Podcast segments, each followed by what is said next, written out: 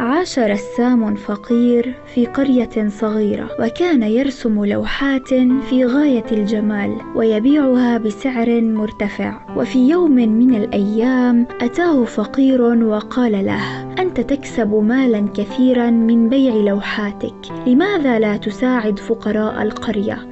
انظر إلى الجزار في قريتنا رغم أنه لا يملك مالا كثيرا إلا أنه يوزع على الفقراء لحما مجانيا كل يوم. لم يرد عليه الرسام بحرف. وإنما اكتفى بالابتسام. خرج الفقير منزعجا من عند الرسام وأشاع في القرية أن الرسام ثري وبخيل فنقم عليه أهل القرية. بعد مدة مرض الرسام العجوز ولم يعره أحد من القرية اهتماما ومات وحيدا.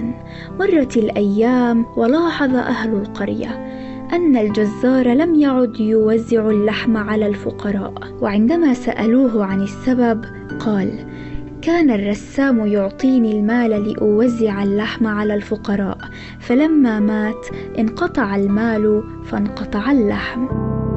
العبرة المستفادة من هذه القصة. قالت العرب قديما إرضاء الناس غاية لا تدرك وهذا من أعقل ما قالته العرب. مهما كنت محبوبا ستجد من يكرهك. ومهما كنت ناجحا ستجد من يقلل من قيمتك. ومهما كنت تقيا ستجد من يشكك في تقواك.